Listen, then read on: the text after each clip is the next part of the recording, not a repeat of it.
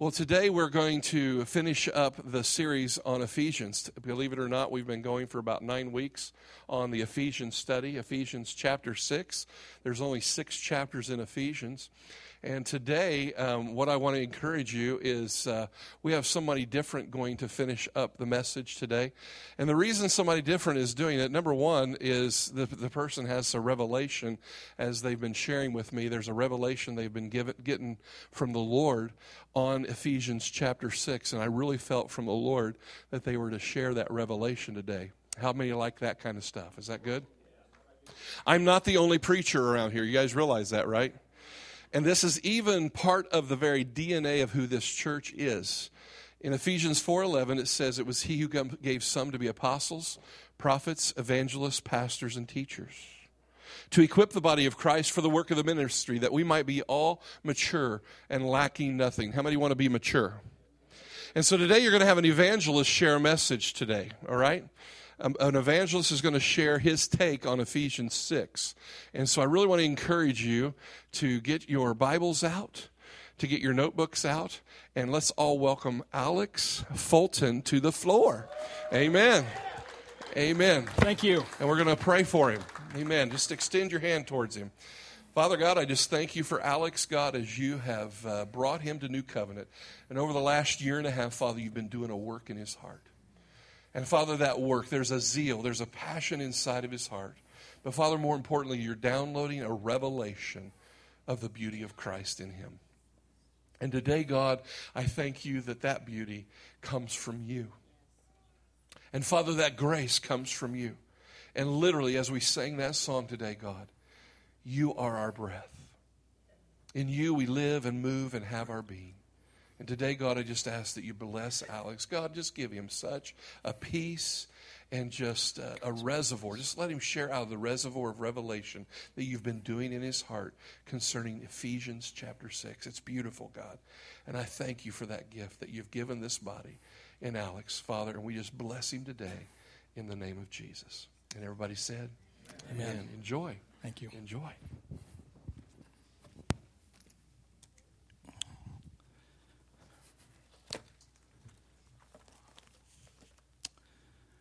Okay, when I started to study and try to put this message together, um, it was kind of a joke. Uh, I, I, come to Eric and I said, "Hey, here, here's my outline. It's uh, ten pages long." And uh, he says, "Well, I usually do about three pages." And so, uh, and then Mike had the uh, the gall to tell me, "Well, hey, it's okay if you have ten pages if you're Lynn Furrow." So. I will try my best to uh, not stretch us beyond the holy hour, and with the grace of God, we'll still beat the Baptist to the buffet. So, but uh, we've gone through Ephesians, and uh, if you're here today and you've never read Ephesians, and this is the first time you've ever been here, Ephesians, like Eric said, is six chapters long. The first three are the posture is sit, walk, and stand. And at the beginning of Ephesians, we're sitting at the right hand of God and receiving revelation identity of who we really are. And then in all through 4, 5, and 6, because we've received the riches of Christ and the inheritance of the saints, and that's us, and the very fabric and DNA of who we are. Then the last three chapters are how do we walk this out?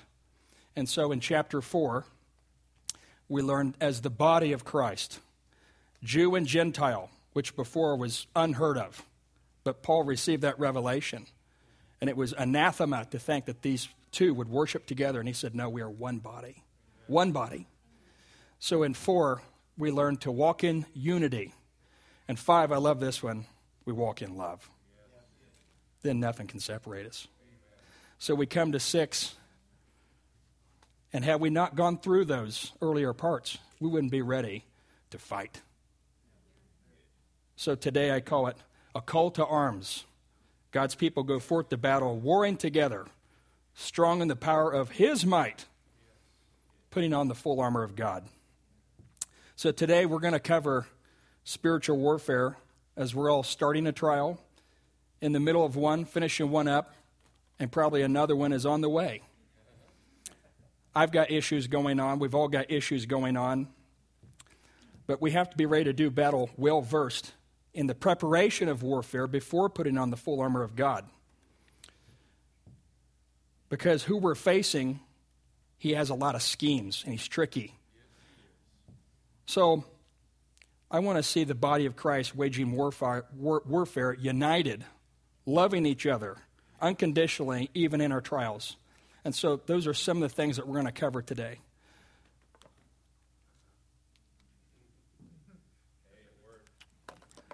All right. Ephesians 6 10 through 13.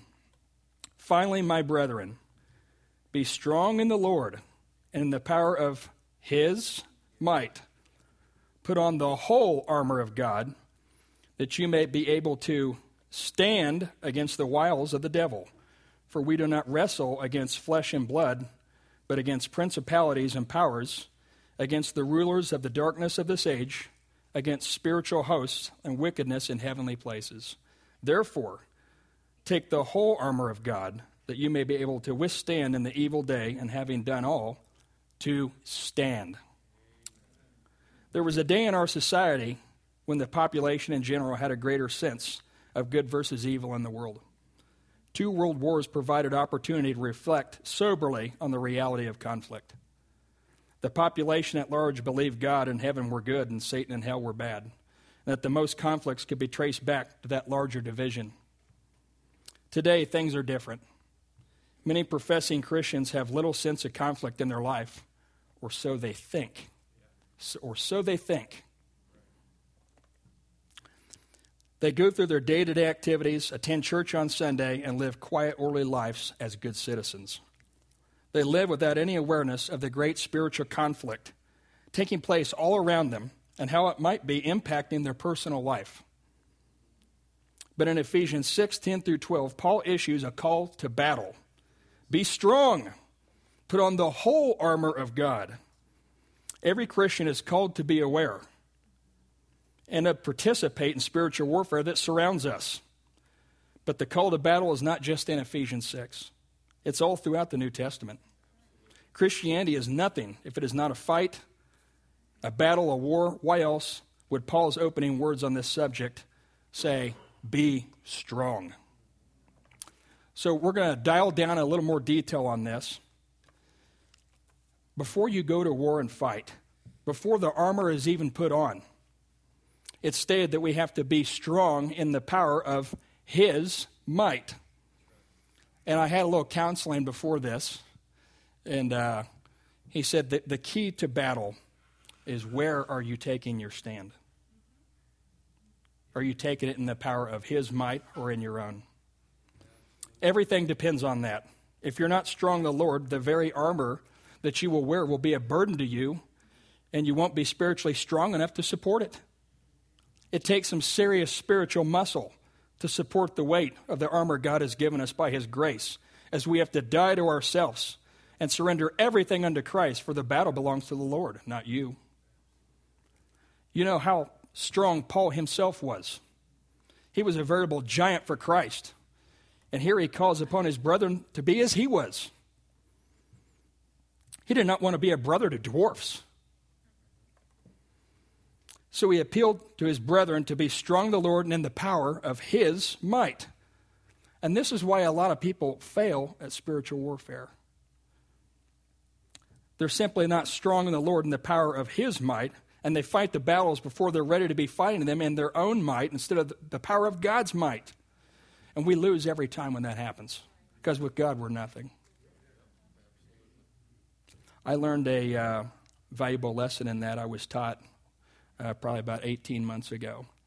Uh, through my mentor's experiences and then my own too, a lot of times dealing with my wife.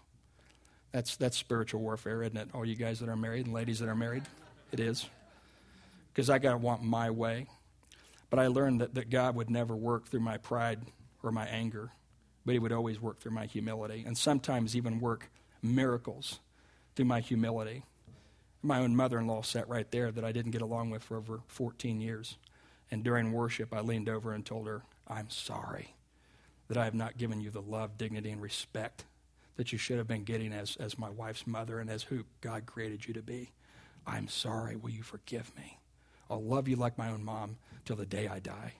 I almost had to catch her. She was crying so hard. So it's in the power of His might and not our own. We, got, we have to think about also who we're taking on. What are the wiles of the devil? Satan uses many tactics in his attempt to defeat us. These tactics are evidenced by some of the descriptions of Satan in Scripture, and they are described as the following He is a deceiver, Revelation 12 9.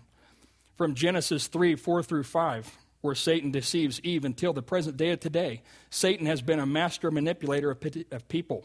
Look at our society today and the level of sin that is tolerated without any bit of contesting, mainly from the body of Christ either. And we need to confront that in love.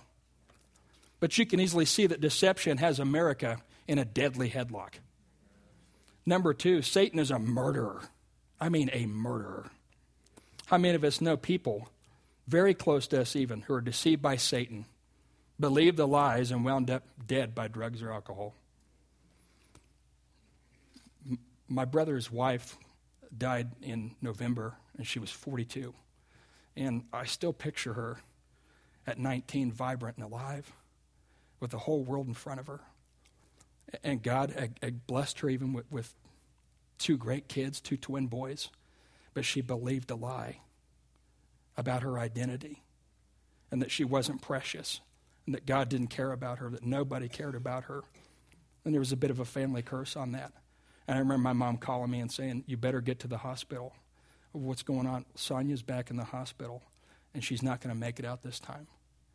And, and, to go and talk to her. And, and it was good that we were able to lead her to the Lord. But all of us know people that literally, Satan, once he got in his grip, almost like some kind of a constricting snake, like a boa constrictor, he constricted the life right out of her. But glory to God, we know where she's at now. Amen. He's a tempter. Matthew 4 3. We're all tempted by any host of things sexual sin, drugs, food. I'm fessing up, I'm being vulnerable. Dairy Queen. Malice, anger, pride, that's another one of mine, and the list goes on and on. All of us, of some device of Satan, we're all tempted. And Satan, lastly, we've said it again, he's a liar. John 8 44. All of us have believed lies about ourselves and our identity falsely given by Satan himself. Where do you think depression comes from? Darkness. And we start to believe a lie. And then it gets us, once again, like a boa constrictor, and it can go pretty low. I've been there. Right before, right after I got married, I was so depressed. Actually, the doctor actually had to put me, me on Xanax. And people go, No, you're, you're very up. No, I was on Xanax until I got a new revelation from the King of Kings. He's also the accuser of the brethren. Big time. Revelation 12:10 and of the wicked one John 5:19. William Gurnall said this in the book The Christian in Complete Armor in 1655. That's a long time ago. But this guy had a lot of revelation about accusation from Satan. Thou mayest, poor soul, when accused by Satan, molested by his terrors. We should say it is God that justifies. I have his hand to it, that I should have my life given to me as soon as I laid down my arms and submitted to him, which I desire to do. Behold, the gates of my heart are open to let the Prince of Peace in, and is not the Almighty able to perform his promise? I commit myself to him as unto a faithful Creator. Amen. In spiritual warfare, we've already been talking about the devil, but a lot of times we look at the wrong entity of who we're actually fighting. But we're fighting principalities and powers. That refers to the demonic. I'm not trying to give anybody a picture of some horror movie here today, but we really do. It is a spiritual war. Even Satan's heads officers, wiles re- refer to his clever plans, crafty deceptions, and cunning methods. They're always playing on our weak points. Like a military general, Satan plans his attacks and directs his demonic forces. But we've got to get it right that we're warring against Satan and his demonic horde. Flesh and blood can persecute, betray, or hurt us, but we must never forget that the real battle is against Satan. He is the one who brings evil into their lives and tempts them to sin, to where they become his puppets to carry out his will of trying to trip up God's people and make us miserable and discredit God and ourselves.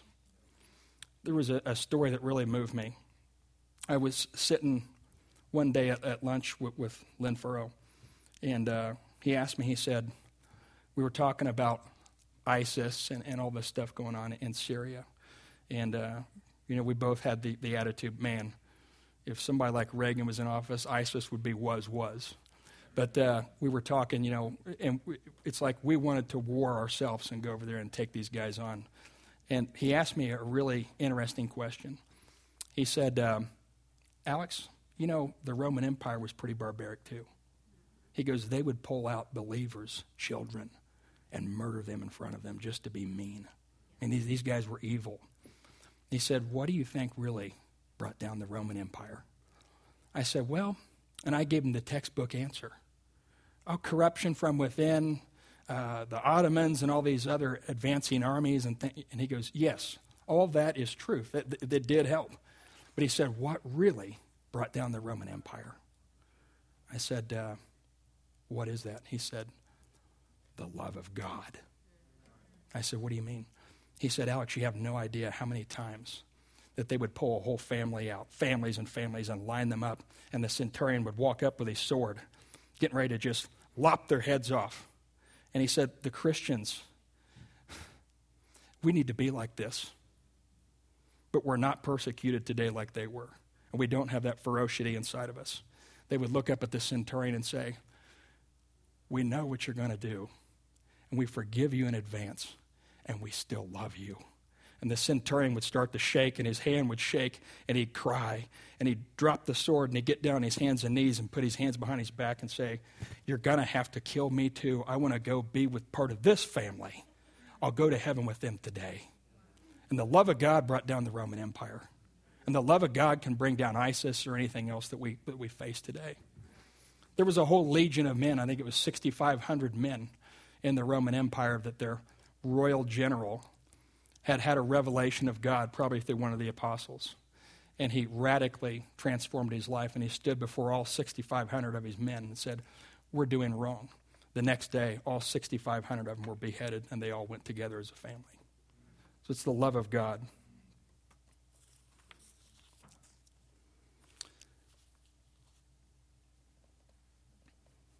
as we go forth to battle now that we are strong in the Lord and know who we're fighting, we need to put on the full armor of God.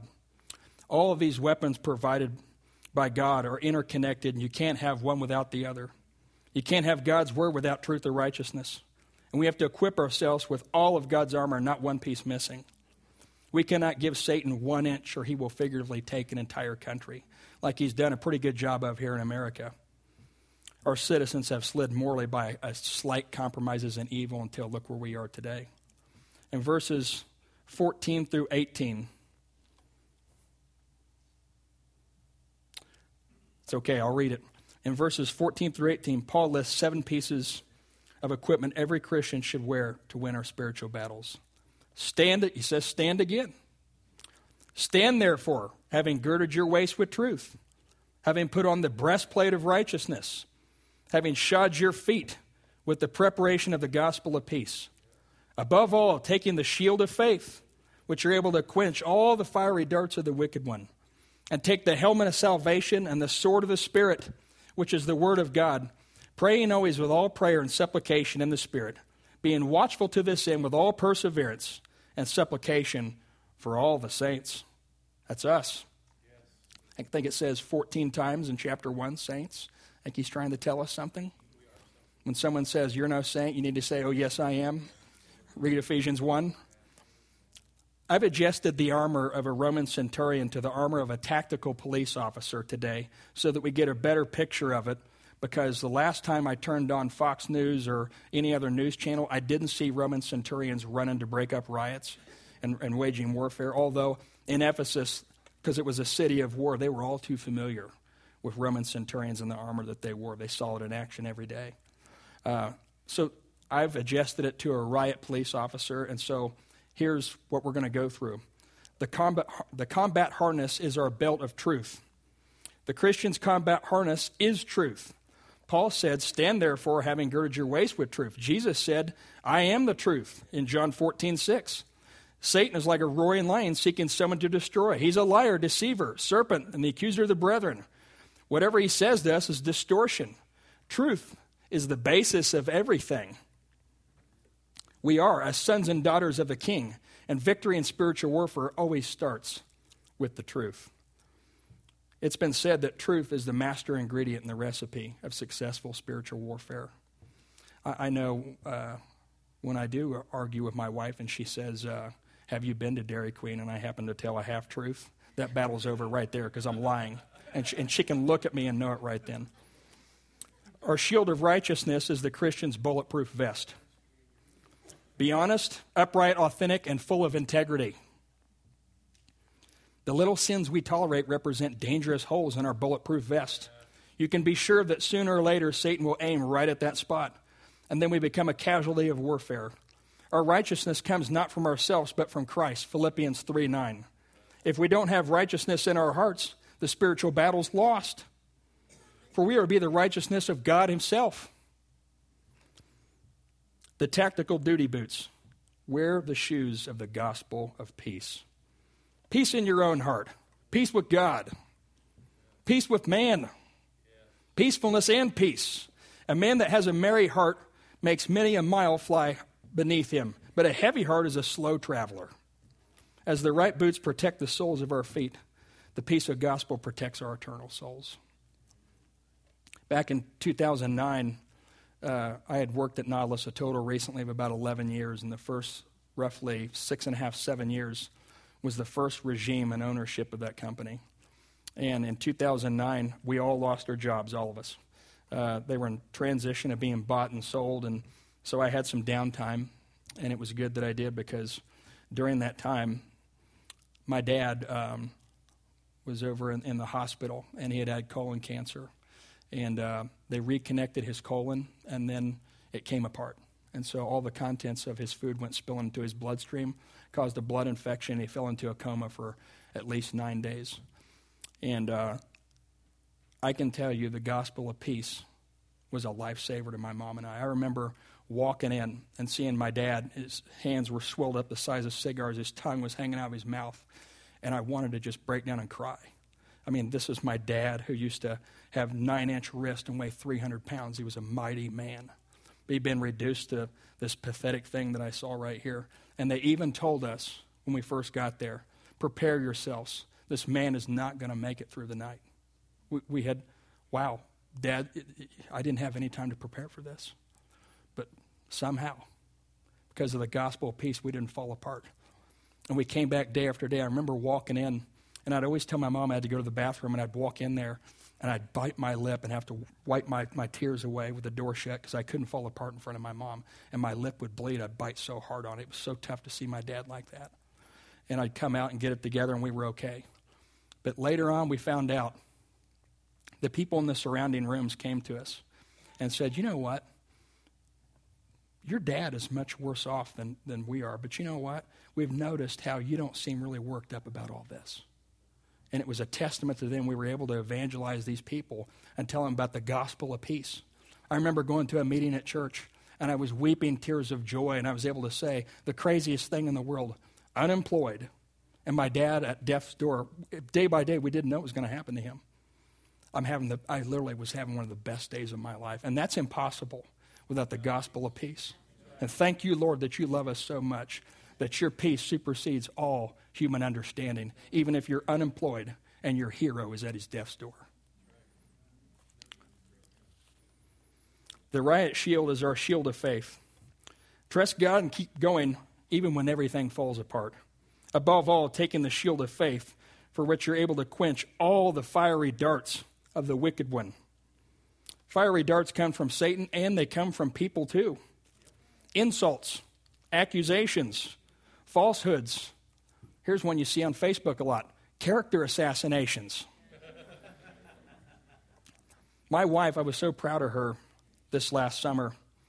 Um, the second Nautilus, got bought out, and, and they brought me over and uh, to the new Nautilus again, which was part of Stairmaster Schwinn, and we were all doing the the happy dance and the Macarena, if you remember what that is, and all that stuff at my household. I thought, hey, wow, Kate's finally going to get to come home. She's not going to have to work anymore and walk in her identity. Well, before you know it, they just go and cannibalize the whole dealer channel. I lose my job again. And unlike the last time that this happened, you know, Kate kind of had this attitude back then of, you know, why has this happened to us? Or why do I always have to be the one that's, that's working if you get these breaks and all this? She had a poor attitude about this. But I'm not here to because she's not here to defend herself. So don't tell her I said this. But, uh, you know, the second time around, man, she quenched the, those fiery darts. She took one look at me, and thanks, thanks to being here, she's grown. And the revelation that she's received and the support that she's got from all of you that we never had before. She looks at me and says, It's okay. God's in all of this. And you know what? We're going to come out better off than what we were. And they can do what they want, but you know what? They're losing a great man. It's their fault, but it's going to be our gain in the end. God loves us and cares for us. He is Abba Father. Number five is the helmet. Wear the helmet of salvation. Possess the mind of Christ. Think as Jesus thinks, equipping yourself with the wisdom of God. Our battle will be won or lost in the realm of ideas. As the great teacher and writer Oswald Chambers wrote, Your mind is the greatest gift God has given you, and it ought to be devoted entirely to Him. You should seek to be bringing every thought into captivity of obedience of Christ, 2 Corinthians 10 through 5. This will be one of the greatest assets to your faith when a time of trial comes, because then your faith and the Spirit of God will work together as one when the mind is the greatest gift of God or not. God's greatest gift doesn't matter. Chambers' point is well made. I, I like this part. Whatever is greatly valued by God is going to be greatly contested by Satan. That's key. We can go as far as to say that the human mind is the ultimate battlefield for spiritual warfare. I like this point too. Satan is more concerned about what we think and believe than about anything else. I'm going to say that again. Satan is more concerned about what we think and believe than about anything else. If I was sitting right there, that'd be going on my iPhone. The sword of the Spirit, we're going to call it our assault rifle. Until now, all the armor has been defensive. Now we come to our offensive weapon of the Word of God. In Matthew 4, Jesus confronted Satan with three simple words it is written. And he quoted passages from Deuteronomy to defeat Satan. Think of areas in which you know Satan will tempt you. Find some Bible verses relating to those areas. Write them out on cards. Pin them up, memorize them. Learn them by heart. What do we say around here? Repetition brings what? Revelation. Revelation. William Gurnall said this about God's Word A pilot without his chart a scholar without his book, and a soldier without his sword are alike ridiculous. But above all these, it is absurd for one to think of being a Christian without knowledge of the Word of God and some skill to use as a weapon. The last one, a lot of people sometimes leave this out. They'll say there's six pieces of armor, there's actually seven. It's prayer. Prayer. We call that our radio. So, as a tactical officer, so to speak, in spiritual warfare, when there's trouble ahead, we radio into Jesus our concerns. Paul says, praying with all prayer and supplication in the Spirit, being watchful to this end with all perseverance and supplication for all the saints. Praying always all prayer, all perseverance for all the saints. Our prayer life should be strong, consistent, and sincere. The prayers of a righteous person are powerful and effective. James 5:16. Charles Spurgeon said something this is really cool. He said, "I would rather teach one young man how to pray than 10 young men how to preach." One, one of our uh, heroes around here has a funny saying. It's almost like Dirty Harry. He doesn't say, Go ahead and make my day. He says, Go ahead, make me pray.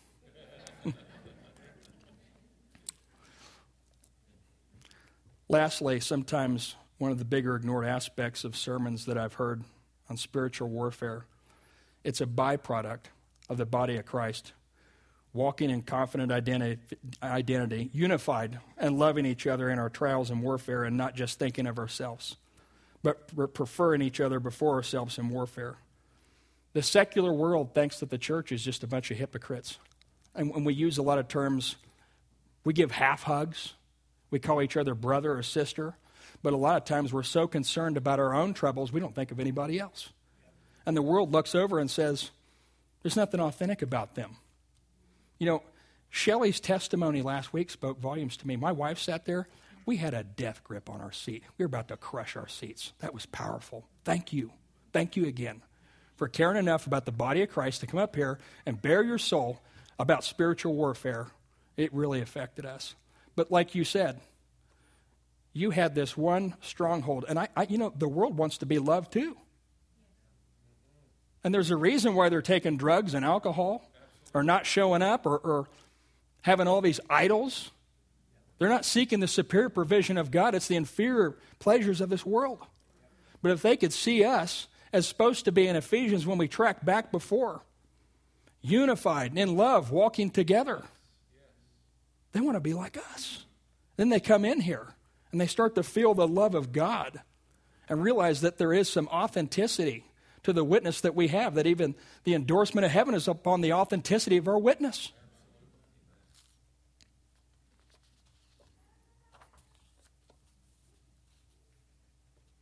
I have a short video clip here.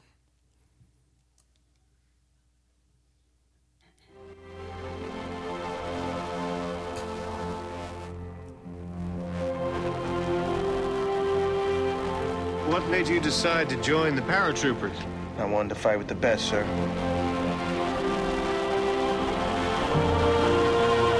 This is Easy Company, the finest company in this regiment.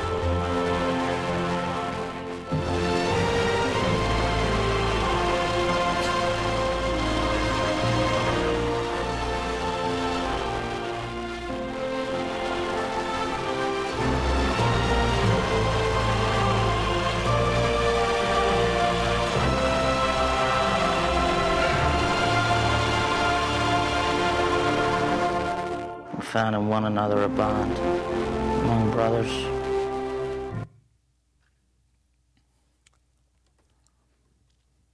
It's inspiring always to see how these soldiers bonded together unselfishly.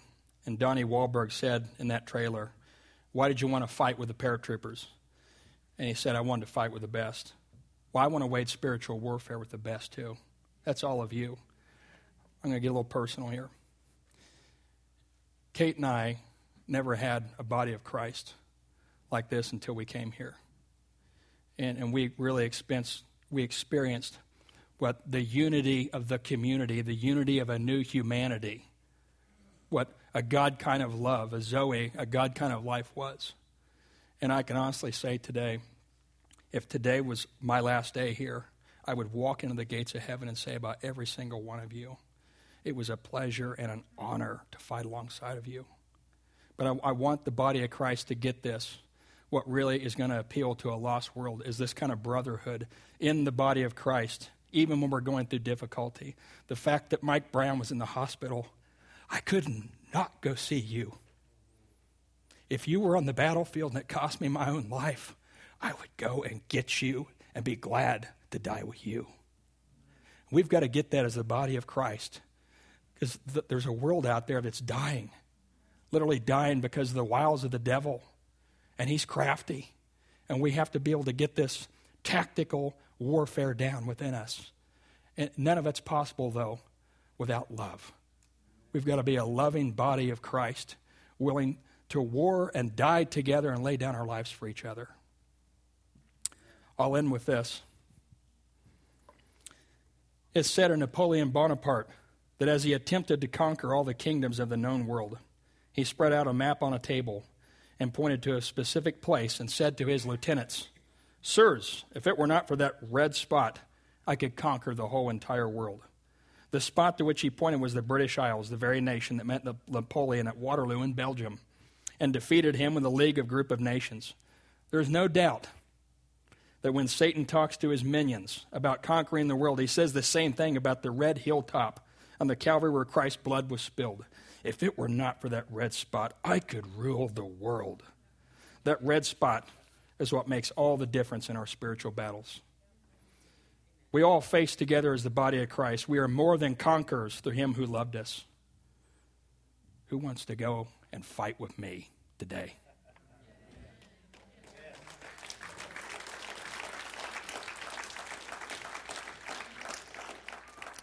Let's pray. Lord, we love you. And we're moved that in this beautiful book that you gave us a self-defense course, how to defeat Satan. Like a caring parent that doesn't put his kid on the athletic field without even making sure that the child is properly, properly prepared. Lord, we thank you.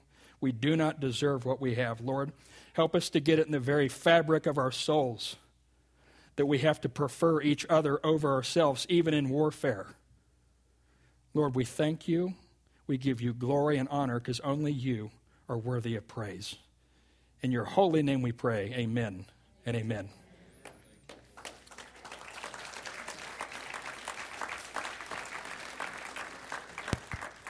we could have the worship team come up, we're going to do a song.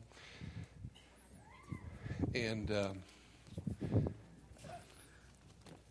none of us do spiritual warfare by ourselves. Well, we can do spiritual warfare by ourselves, but it sure helps when we have others fighting with us. Can I have an amen on that? When Shelley shared her testimony even last week, what did you notice who who there was somebody with her helping her who, who was helping Shelley in that battle? Shelley, who was helping you? Kate. Kate. And Kate had a word from the Lord, and she came alongside of her. She took her out here in the foyer, and there was deliverance that came. And uh, we need to become a band of brothers where we help each other. And if you win, I win. That's right.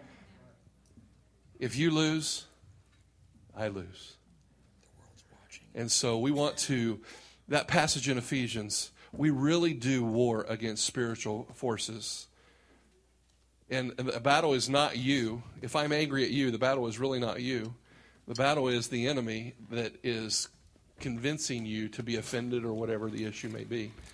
And God wants to come and He wants to bring spiritual victories. And every one of us are either in a battle right now, we're in a battle with my father in law, but you know what? He is in a hospital, but he's not fighting by himself.